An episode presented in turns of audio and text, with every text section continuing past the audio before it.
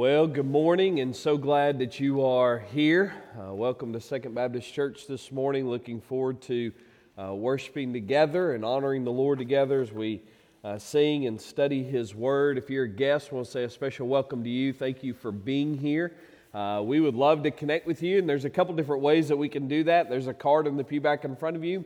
If you'd fill that card out, and at the end of service, you can leave that in the offering plate, or you can leave it in the the seat there in the pew. Uh, either way is fine. Um, or you can go to our website, whether in person or if you've joined us online this morning. Welcome. Thanks for joining us. Um, you can uh, go to our website, sbcr.org, and there's a button that says I'm new. You can fill that information out, and it's a way for us to connect with you and know who's worshiping with us today, how we might be able to serve you and your family. I want to make you aware of a few things happening in our, in our church, and and as always, make sure to take note in your bulletin. There's several things that we try to list out and keep in front of you and, and make you aware of. Uh, one of the things I need to highlight for our uh, church members, our church family, um, we have our quarterly business meeting tonight at 5 o'clock. Um, and so that will happen right here in the sanctuary. So I want to strongly encourage you uh, for all of our church membership to come back 5 o'clock tonight as we have our quarterly business meeting tonight. Um, once that is completed at 6 o'clock, uh, we will have our second uh, week of, uh, second session of Man Up. Uh, we missed last week, uh, and, and so we're picking back up this week, and we will uh, go for the next uh, this week and then four more sessions after that. So, men and young men want to invite you to come out, be a part of that. Even if you missed the first one, that's fine. Um, it, will still be a good time. Uh, so, enjoy, invite you to come tonight at 6 o'clock for Man Up. Uh, there's some other information there. We're looking toward Arbor Day. Um, a, a, time to uh, do ministry in our community. And so uh, that'll take place on March 30th. And, and there's some other things that are happening and coming up. I want to encourage you to take note of those things in your bulletin. All right? Uh, well, as, just pay attention to those things. We send those out in email on Thursday. So if you want to be a part of that, reach out to the office and make sure we have your email address. And you can get those uh, through the email on Thursdays. Um, we've been emphasizing the last several weeks um, the importance of not just coming and having church, but meeting with the Lord and asking His presence to be among us, asking Him to, uh, to manifest Himself that we may uh, not just have church, if you will, but meet with God today. And so that's our heart and that's our prayer. And so Psalm 63, um, verses 1 and 2 says, Oh God, you are my God. Early will I seek you. My soul thirsts for you, my flesh longs for you in a dry and thirsty land where there is no water. So I have looked for you in the sanctuary to see your power and your glory. I really believe God has met with us in a unique way in the last few weeks, particularly. And uh, man, it's been sweet. It's been uh, it's been a blessing to be in the presence of God, and I believe that only happens when we earnestly seek Him. We're passionate and longing, wanting to meet with God. And so, uh, before we go any further into our service, I want us to have just a moment where we seek God together, where we pray and ask God to meet with us. And so, um, here's how that will work. In just a moment, I'll just have just call us to a moment of prayer. You're welcome to pray right where you are. You're also invited to come and you may just want to kneel here at the front and ask God and, and even pray this back to God saying, God, we're, we're seeking you today. We're asking you for your presence. We want to we want to meet with you today. Um, and so just want to encourage you, let us seek the Lord together this morning. So if you will, if you'll just bow your head, close your eyes right where you're at, and if you want to come and kneel, here at the front, you're welcome and invited to do that. If you want to just kneel and pray right where you're at, that's just fine too. Just take a moment and, and just pour your heart out to Him and ask Him that we would meet with Him, that we would seek Him, and that His presence would be known among His people.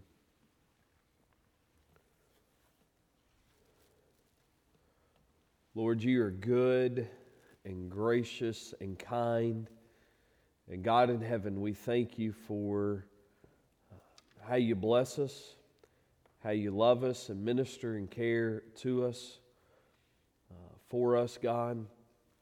Lord, I pray uh, that we would be earnest in seeking you, that we would be passionate in knowing you and, and, and just being in your presence, God.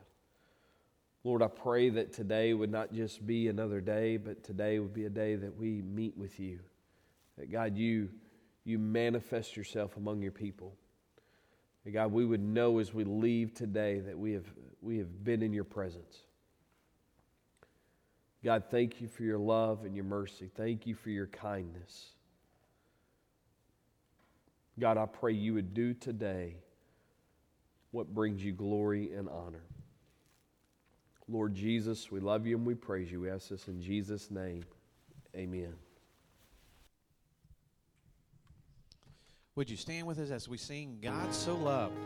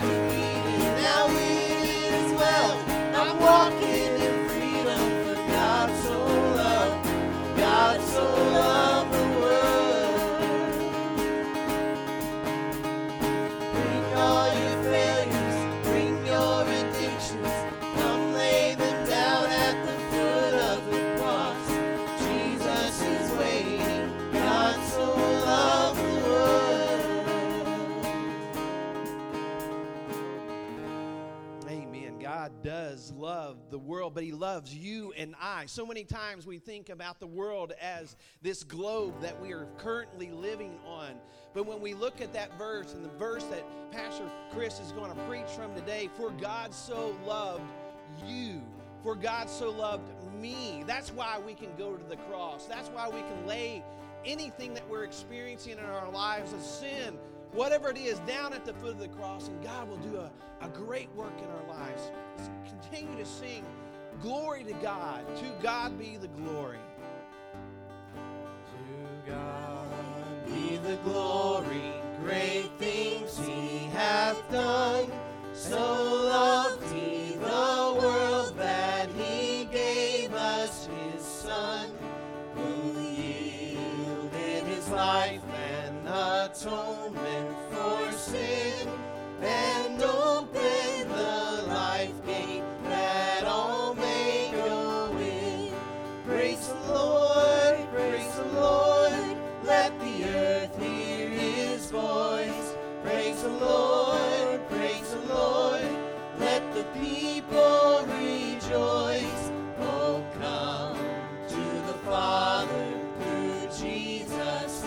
sun.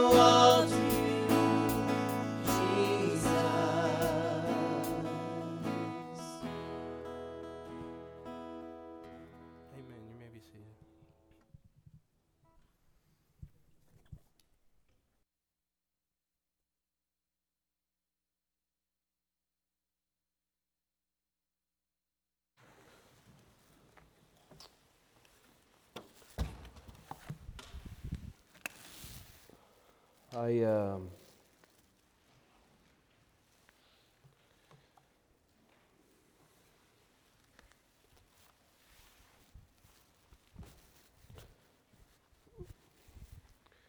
to be honest this morning, I'm burdened. Um, I'm burdened that we've got so good at having church. We, we don't really know when or if when we're in the presence of God and when God has met with us. And, and I'm, I'm, I'm right there. Of I'm guilty of that too. Of that we check all the boxes and we go through all the behaviors. And then we just, you know, we go home and feel good. We went to church. We had church. We and not much regard for oftentimes thinking about if we really met with God today. And just burden this morning going, I, I'll be honest with you, church, I've got no desire, none, to just preach, give an invitation, pray, and go home without the presence of God. And I, I, I, promise you, I'm not, I'm not this spiritual. I know it sounds really spiritual and really, I, I'm, I'm not trying to come across that way in any way. Just telling you, I'm hungry. I want to be hungry for the presence of God. I genuinely believe there's some among us this morning. you may not know how, you got no clue how you may make it next week. Some of you facing and dealing with things that is way more than you can handle. And you're not sure what to do.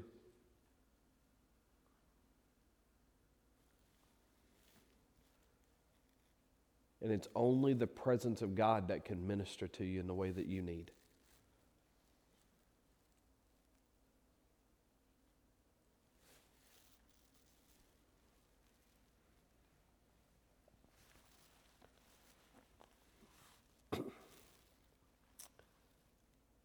Exodus talks about Moses getting in the presence of God.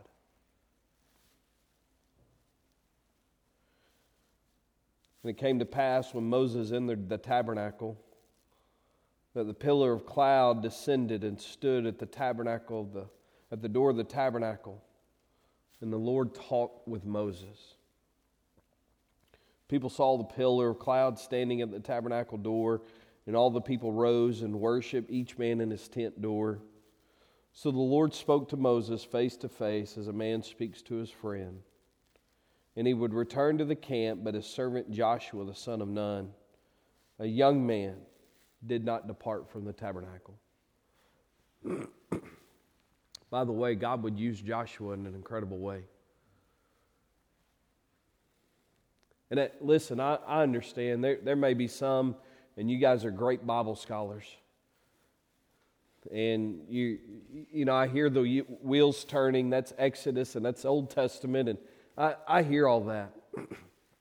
And, and I understand where you're coming from.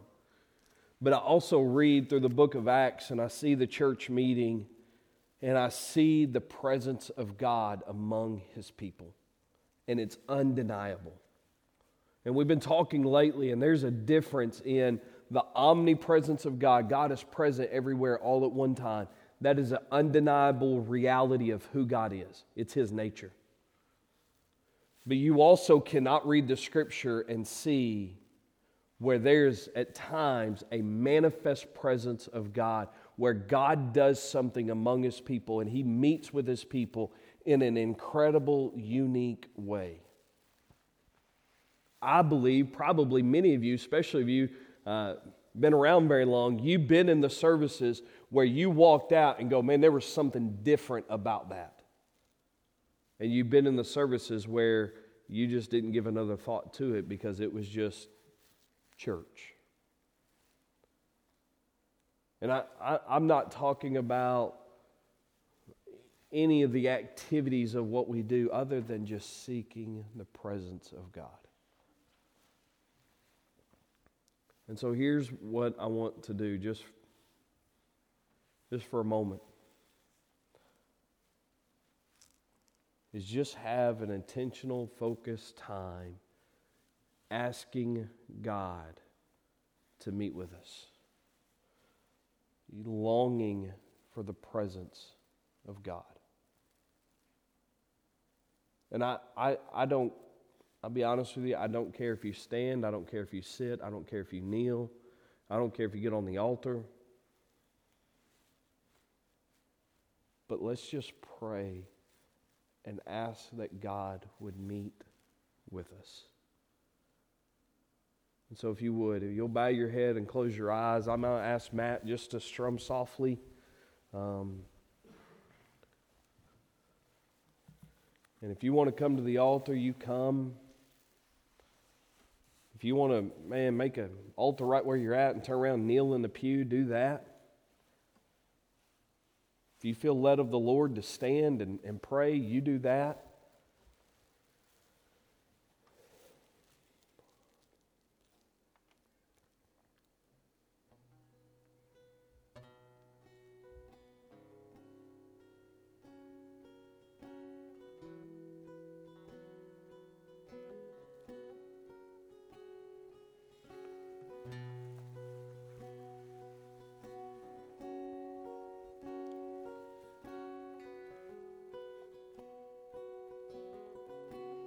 Maybe there's sin in your life. Confess it. Ask God to forgive you of bitterness, unforgiveness, hatred.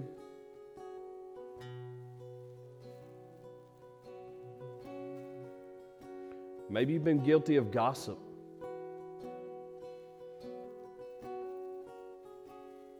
Confess it.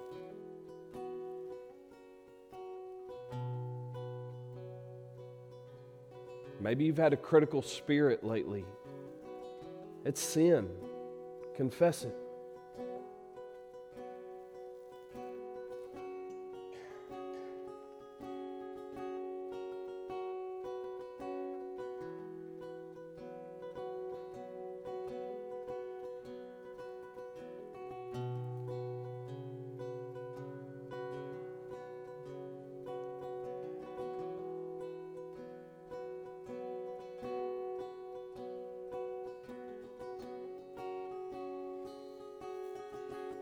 Maybe some of you don't know if you make it another day or another week.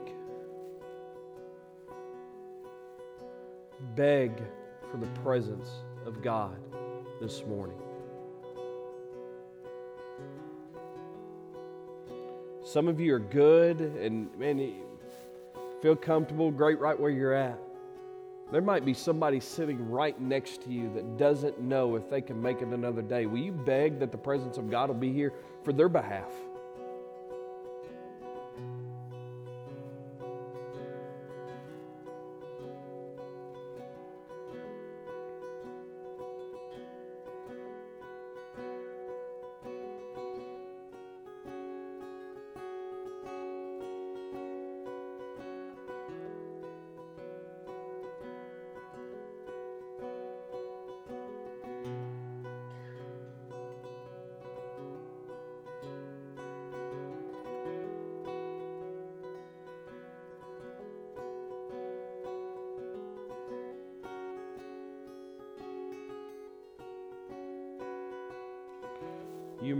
Attitude of prayer, if you would say, Pastor Chris, I'm desperate. I want more of God today. Would you just raise your hand up?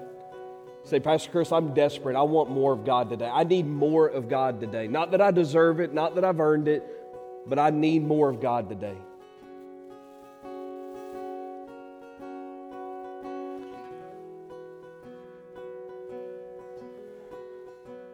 God, you're good.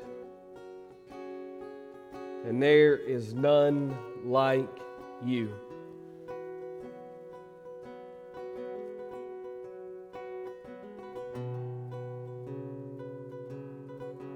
God, I pray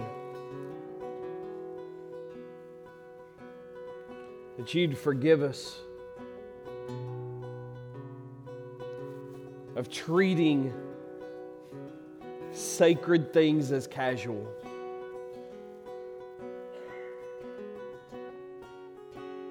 I pray, God, that we would be more hungry for you for your presence, God, than anything else.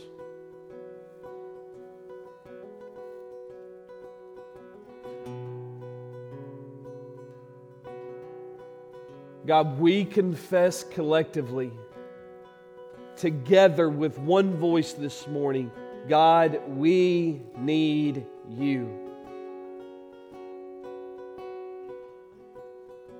God, we ask for more of you.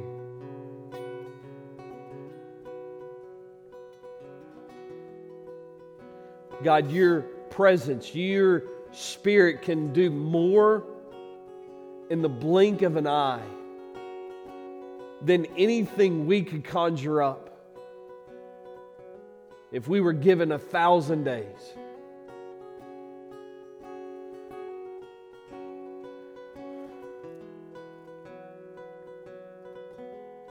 God, you give sight to the blind. You heal all diseases. You set the captive free. You heal the broken hearted. You love the down and out, the nobodies of the world.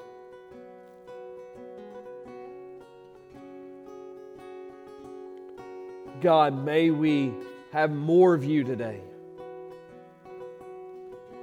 Ready our heart, steadfast in spirit, eyes to see, ears to hear, a mind to understand, a will to be obedient. God, would you grant us these? God in heaven, we pray that you would empty us totally and completely of ourselves. And you, Holy Spirit, would you fill us from the tips of our toes to the top of our head?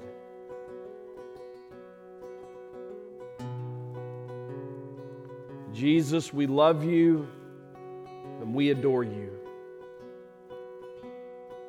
We pray in the name of Jesus. Amen.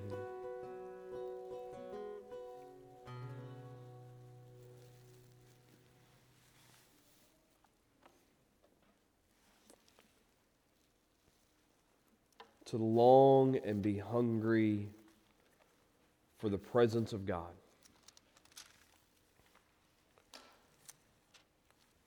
If you have your Bible, would you turn to the Gospel of John? John chapter 3.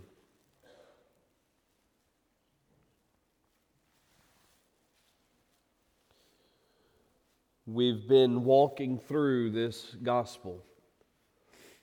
And in John chapter 3, there is a strong focus. I don't know, it, it, it may be the single greatest chapter addressing salvation in all of the Bible. And we have Nicodemus, a religious leader, a Pharisee, a ruler of the Pharisees. Jesus calls him, comes in the midst of the night to approach Jesus and ask him about salvation. And Jesus responds with the eloquent verse, the powerful, meaningful verse of uh, one must be born again to enter the kingdom of God. Nicodemus does not understand. He asked the question How can a man who is old be born again? Must he enter into his mother's womb a second time? And Jesus responds, says, No, you must be born of the water and of the Spirit. And then Jesus has a strong word for him, how he is this religious leader, but he doesn't understand this. And, and Jesus gives him the word, says, We testify of what we know to be true. And it's just this incredible dialogue back and forth of this teaching on salvation. And then we get to John 3:16 the most well known verse in the entire world. No other verse has been translated into more languages than John 3:16. It is the gospel. In a lot of ways, it is the summation, it is a wonderful picture of the story of the Bible. And so, for the next couple of weeks, we're just going to sit down in this verse. And there's no way we will mine all the truth and dig up all the truth that this verse has to teach, even though most of you, if not all of you, probably could quote it. And we've known it since we were small children. But there's so much truth, man. It has blessed my heart this week even to study this to just see there's so much that I've missed through the years. And that's what happens, right? When something becomes very uh, commonplace to us, very regular, um, very well known, we just tend to miss some things. And so I want us to focus on John 3:16. So if you found John 3:16, will you stand with me in the honor of the reading of the word of God? Let's do this this morning. We have it on the screen here in the New King James. We're going to collectively read this together, okay? So you can follow my lead as we go and so let's read John 3:16 together. Ready?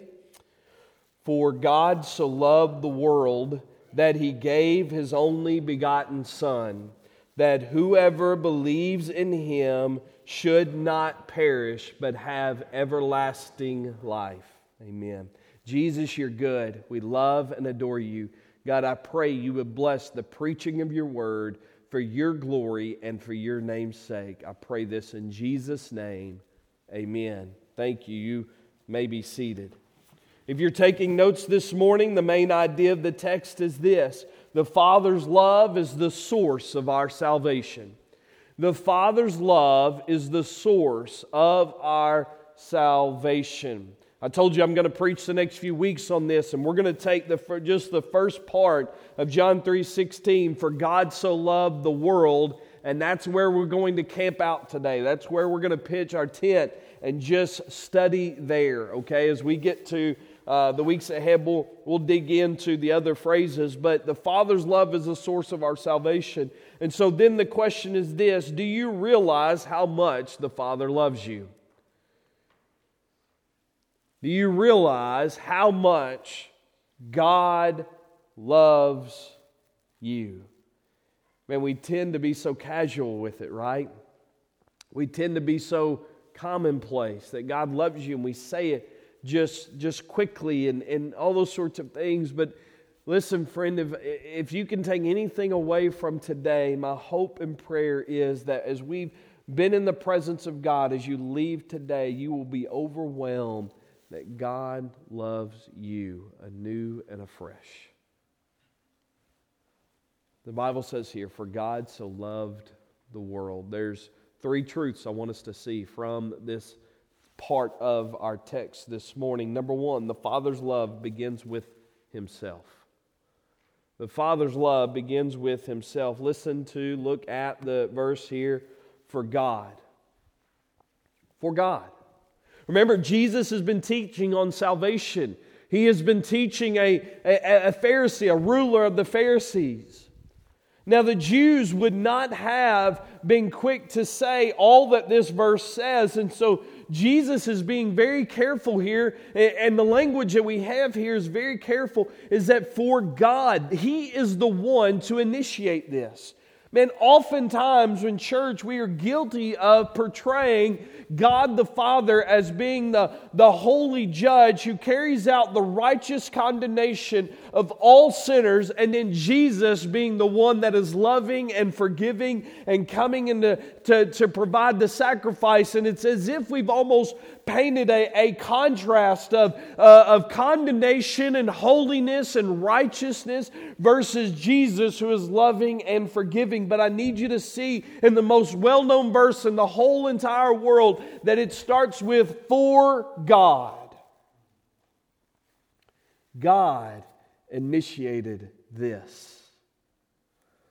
This picture that we have sometime as if Jesus was in the beginning, pacing back and forth the, the, the room of heaven, trying to convince God the Father to let him go and provide salvation. And in reality, that couldn't be further from the truth. Why? Because for God, it began with God the Father.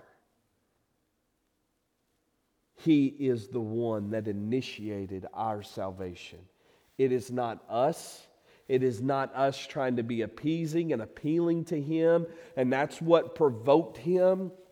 It is not even Jesus, although He is an advocate, as we see in Hebrews, of our salvation, but it is in the sense that God is the one who sent. God is the one initiated. God is the one who loved. God the Father is the one that initiated this. And so His love begins with Himself. Romans 5 8 tells us, But God demonstrated his own love toward us in that while we were yet sinners, Christ died for us. Do you see there that God the Father demonstrated his love for us? Second Corinthians 5 19, that is, that God was in Christ reconciling the world to himself. The Father is in the Son Jesus reconciling the world to himself, not imputing their trespasses to them, and has committed to us the word of reconciliation.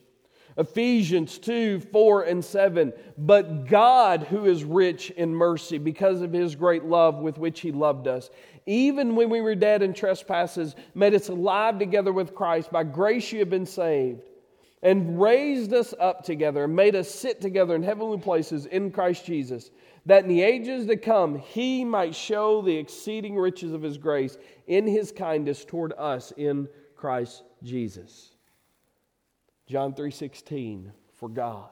Romans 5:8 but God demonstrates 2 Corinthians 5:19 that God was in Christ reconciling. Ephesians 2:4 but God who is rich in mercy the love of God was initiated in Himself. It began with Him. Him.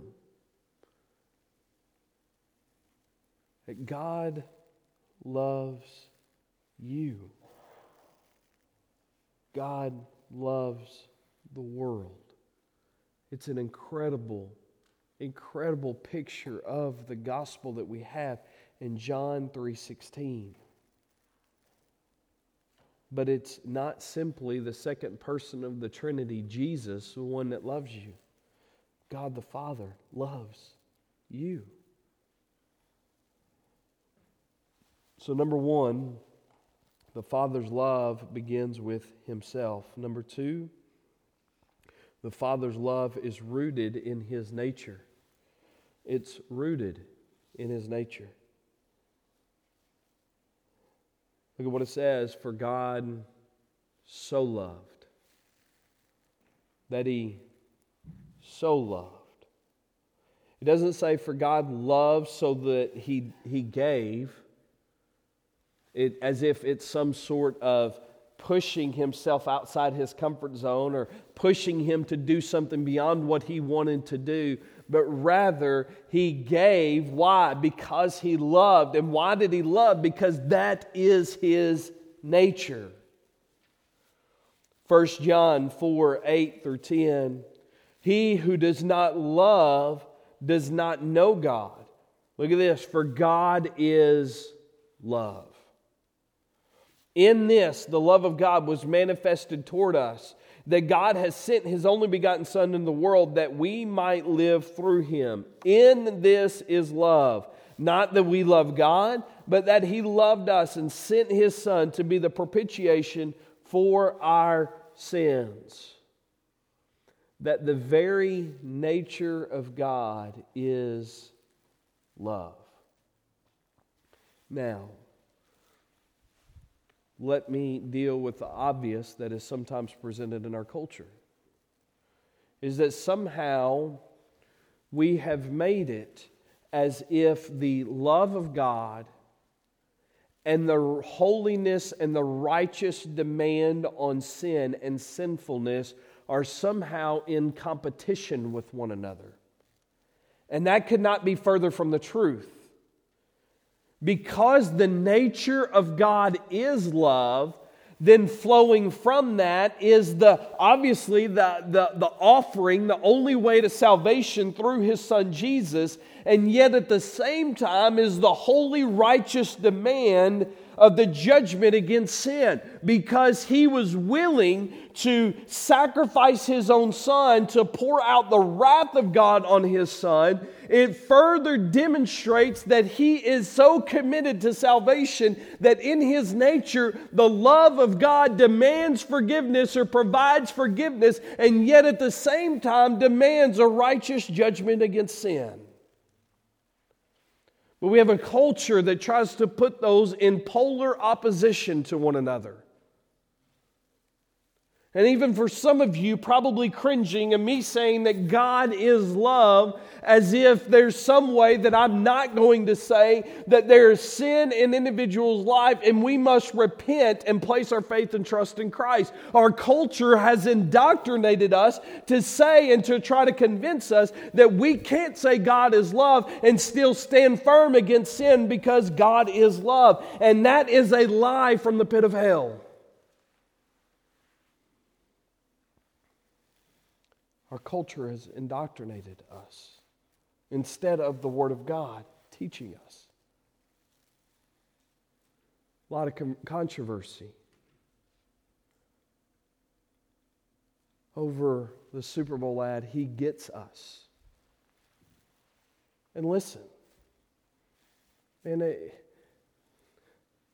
there's a lot of times that there's these testimonies of, well, it did this and it did that and all these sorts of things. And man, the, the ends cannot justify the means. And I, I don't know what the motivation is behind their message. I don't know the individuals who wrote it and all those sorts of things. Obviously, when you watch it, it seems to indicate that Jesus is okay with sinful behavior or sinful lifestyle. And if that's the message they're looking to portray, then that is wrong. It's unbiblical, it's not true. But, dear friend, we have to hold in balance that God is love. He is. And His holiness demanded a righteous judgment upon sin that He provided through His Son Jesus. And, dear friend, there's more to salvation than God getting us. God sent his son to save us and change us. Jesus, God is not interested in behavior modification, He is interested in life transformation.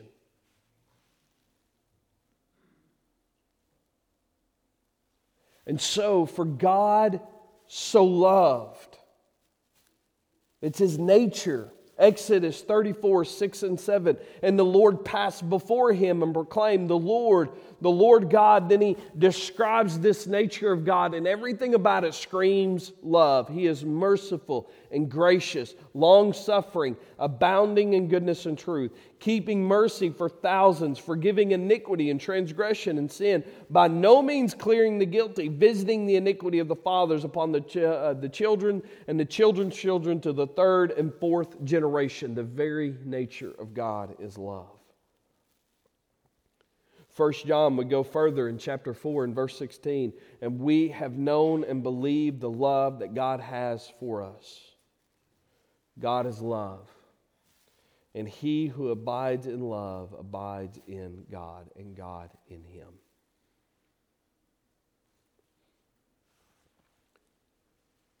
The Father's love begins with Himself for God. He's the one that initiated. He didn't have to be talked into anything, He didn't have to have His arm twisted, He didn't have to be convinced in anything. God initiated, it began with Him. And then the Father's love is rooted in His nature that it doesn't say, for God loved, so he did this, as if it's motivated or pushed or trying to convince, but it's rooted in the nature of who he is. And then, number three, the Father's love is for everyone. Every person.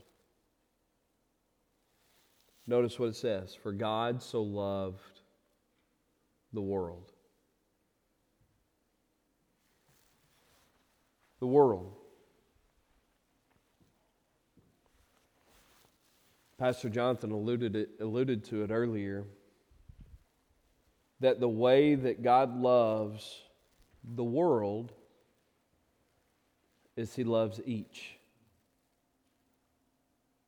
See, oftentimes when you and I talk about collective groups and how we love them, we oftentimes are describing the group and not necessarily individuals.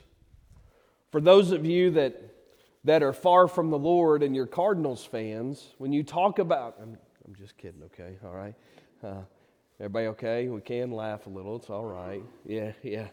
Um, but when you talk about you love the Cardinals, it is quite likely that there's probably an individual player or two or manager or somebody that you don't necessarily, you don't, you know, you're talking about the collective group. We talk about loving a place or a people. We oftentimes are talking about the massive, the collective group. But I read one commentator that described it this way Imagine uh, the, the, the, the skyline with the sunset that is uh, in, the, in the, the background, and there along the skyline, you have individuals, the silhouette of, of individuals, and the, the, the black dots that's represented there, the individuals that are listed or represented along that skyline, that look, that God loves each and every individual. When God says, and the Word of God says, He so loved the world, that He's not just talking about collectively, but He is talking about individually. In particular, that's what the word means in the Greek. And so, then what does that mean for us? That Jesus, or excuse me, that God didn't just love those who had come to a saving relationship, a saving knowledge of Jesus Christ. God didn't just love those that would get it right and then follow Him. God loved each and every single individual, even Romans 5 8, when you were dead in your trespasses, when you were far from Him, while you were still a sinner, God loved you. And there is this ungodly, wicked teaching out there that suggests that John 3:16 for God so loved the world that the world only means the righteous redeemed that would be saved because that's all that he loved. And that could not be further from the truth. It is unbiblical it is unscriptural and to teach that there's a Greek word for it it's called hogwash or baloney depending on which dialect you are. For God so loved the world, there is no way to get around it. There is no way, there is no sense. I had somebody tell me one time, I preached from uh, Romans chapter 9, an individual came up to me and I talked about Romans 9 and 2 Peter 3 9. God is not willing that any should perish, but that all should come to repentance. He came up to me and afterwards and said, Well, it doesn't really mean everybody. Really? He said, Yeah, he said, it, it, it's more like having a group of individuals over in a group here, separated off from themselves along uh, from the masses, and he's just talking about all of those over there. I said, Man, you have to do a lot of word study gymnastics to try to get to that. and it's just not there. There has never been a man or woman, boy or girl that God has not loved. Ever. It does not matter where they were born. It does not matter the pigment of their skin. It does not matter how much money they come from. It does not matter the, listen to me, it does not matter the lifestyle in which they would live. It does not hinder the love of God. The Bible says very clearly, for God so loved the world. Now, hear me clearly. It does not mean he is okay with the sinful choices that you and I have made. The nature of God allows God to love every man, woman, boy, and girl Every dope boy, every prostitute, every transgender, every alcoholic, every womanizer, every you name it, fill in the blank. Every person who's ever gossiped, every person who's ever had a critical spirit, every backbiting individual, God has loved, yet looked at them and go, "We I want them to have life change. I want them to be different. I came to save them." That's what John John 3:16 is communicating that God so loved the world.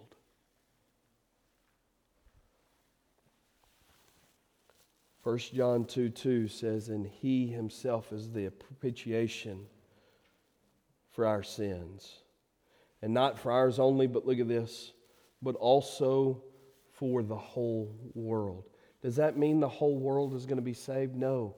But Jesus died for the sake of the whole world. Period. Period. John 129 the next day John saw Jesus coming toward him and said behold the lamb of God who takes away the sins of the world 2 Peter 3 9, I gave this to you a minute ago. The Lord is not slack concerning his promises, some men count slackness, but is long suffering toward us, not willing that any should perish, but that all should come to repentance. Does that mean all are going to come to repentance? No. Jesus was asked, Will there be many who are saved? And he said, There will be few who are saved. But the love of God still extends to every human being.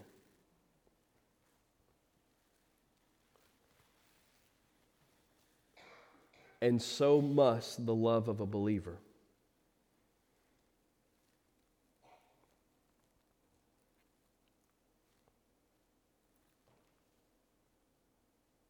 Bible says, How can you say you love God whom you have not seen and hate your brother whom you have seen?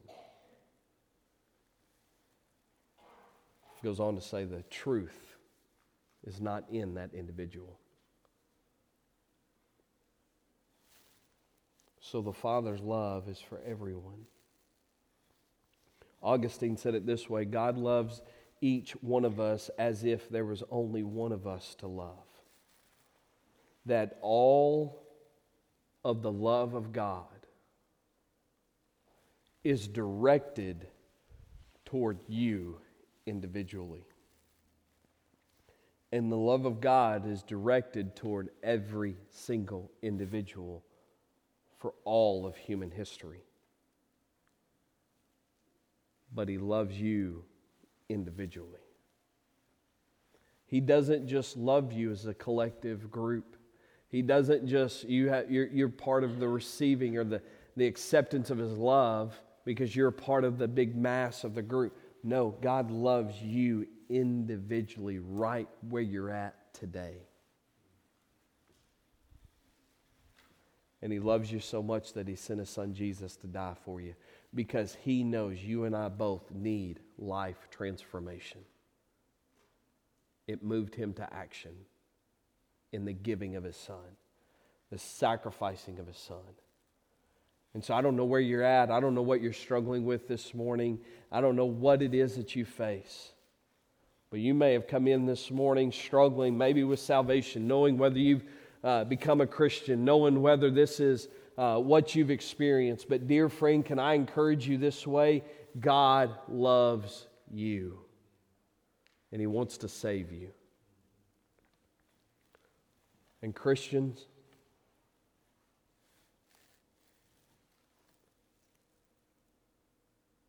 we need to be the fragrance of Christ to a lost and dying world. And we need to figure out how to love folks. I was talking to a guy yesterday, a friend of mine, after I went and had a chance to share with some pastors. He, he was a youth pastor here locally for many years. He was telling me that he had a young man that was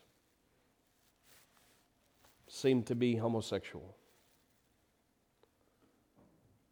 And he had a man in his church come to him and ask him, and ask the youth pastor what he was going to do about this boy. And he said, What do you mean? he said, Well, he's homosexual. He said, Well, he might be, but he has not told anybody that. He said, Well, what are you going to do about it? He said, Well, I can tell you what I'm not going to do. He said, Number one, he said, I'm, I'm going to continue on preaching and teaching the way that I always have. I'm going to try to be led by the Spirit and preach what God tells me to preach. And that means I'm not just going to go single out one sin over the rest of our sins. He said, Yet at the same time, I'm not going to shy away when God tells me to preach on things. I'm going to be faithful to preach the Word of God.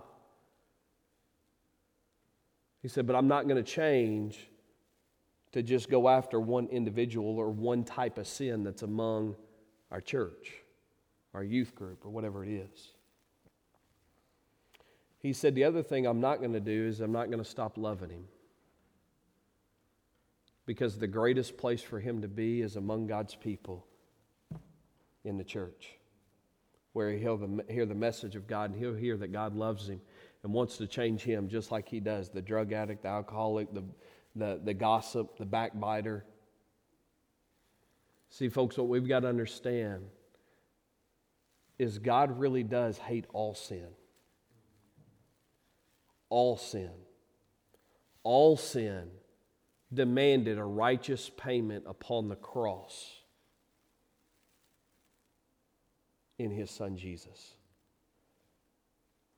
You remember Paul talked about such were some of you. Lest we forget that you and I, maybe you didn't struggle with some of the sins that seem to be promoted in our community, in our culture, in our our context of today. Lest we forget, we may not have been, quote, guilty of some of those things, but you and I, apart from Jesus, stand condemned. But thanks be to God, for God so loved the world, and that He loved you, and He loves me. And so I don't know what you struggle with. I don't know what you're facing today. But you need to unequivocally hear that God loves you and He wants to save you. And for those of us that are believers, God loves you and He loves a lost and dying world, no matter what they look like, no matter what they do, no matter how they act, no matter how they treat us or you. God loves them. And then the third aspect of that God loves the individual that's in the pew next to you. And we need to grow and get better at loving one another and reflecting the love and mercy of God. And let God use us to bring others to himself, that he might do life transformation, that he might take a dead person to life the way that He did in my life and the way He did in your life. Because, dear friend, I stand before you today as a living testimony of what God can do with an individual if you'll surrender your heart and life to Him. Because I'm convinced of this if God can save me and change me the way that He did, there's not a single person that God can't save and God can't change. Let's pray. Precious Jesus, we love and adore you.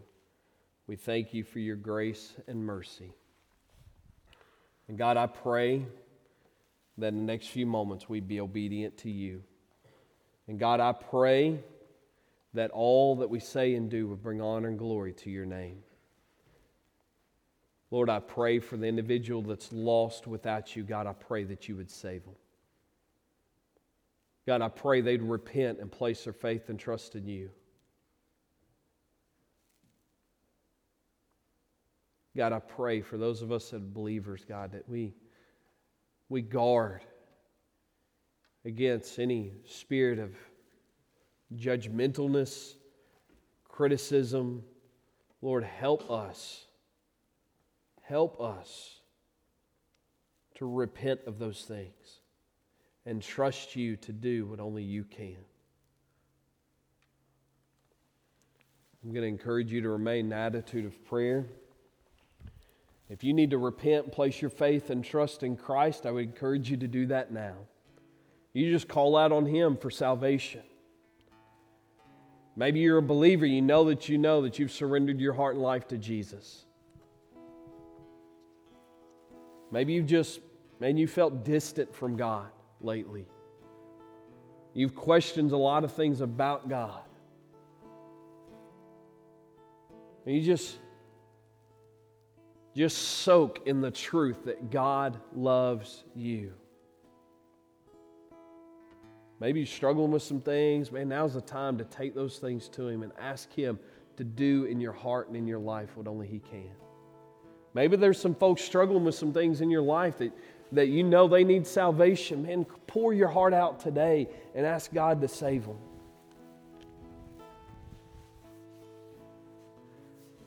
Maybe just pray that God will help us to love one another well and honor Him. I'm going to pray in just a moment. When I finish praying, the invitation is open. You just come get on this altar and ask God to move in our heart and move in our life. You say, Pastor Chris, I need to be saved today. Then come. When I say amen, you come. Say, Pastor Chris, I, I need to be saved. Let's talk. You need somebody to pray with you, pray over you. I'd love to do that. There's others here who'd love to do that. And God loves you. Let's respond to Him. Jesus, thank you for this moment. Thank you for the opportunity. God, I pray we would not rush from your presence this morning. God, I pray that that truth that that you so love the world would just resonate and saturate us this morning. We pray in Jesus' name. God spoke to your heart this morning. You come.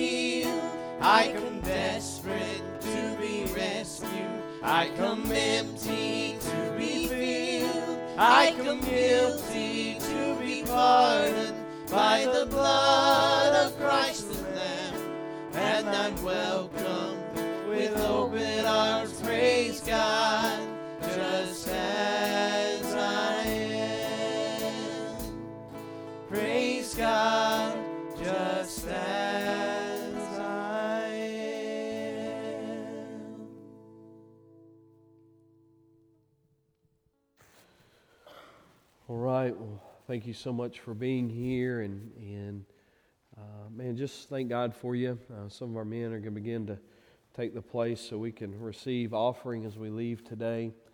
Um, I just want to say to you, I, I love you. It's a privilege to uh, to serve as your pastor. It's a privilege to um, to just get to serve the Lord, and I thank God for you. I thank God for the opportunity, um, and and certainly don't take it for granted or take it lightheartedly.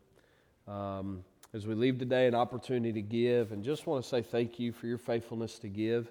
Um, you you when you give um, to your church, um, you invest in ministry and you invest in lives in a way that you you just won't ever know. There's no way for you to know, no way for any of us to know the full impact that it makes this side of heaven. And so, uh, just know that that your uh, faithfulness to give is is helping advance the kingdom of God. And so grateful for that. Uh, let me remind you, those of you church members, uh, 5 o'clock tonight for our family business meeting, our quarterly meeting. So please, please, please make it a, a point of emphasis to be here tonight um, and, and uh, uh, for the quarterly business meeting. And then man up, 6 o'clock tonight. Uh, we'll resume our study. That'll be in the Fellowship Hall business meeting will happen here. Uh, man up will happen 6 o'clock um, there. So any men or young men invited to come back tonight. Um, this will be the, the second session, and we'll have six total, so there's four more after tonight, and it'll happen each Sunday night um, going forward. So I just want to make mention of that to you. All right, well, let's stand together. We're going to pray and be dismissed. Thank you for being here. Hope to see you tonight. Uh, let me let me pray for us. Jesus, you're good. We love and adore you. God, thank you so much for the faithfulness of those that give, and and uh, God, just use that. Uh, Lord, help us, lead us all to greater obedience. Help us to honor you in all that we say and do. Lord Jesus, we love you, we praise you, we thank you for all things. It's in Jesus' name we pray. Amen.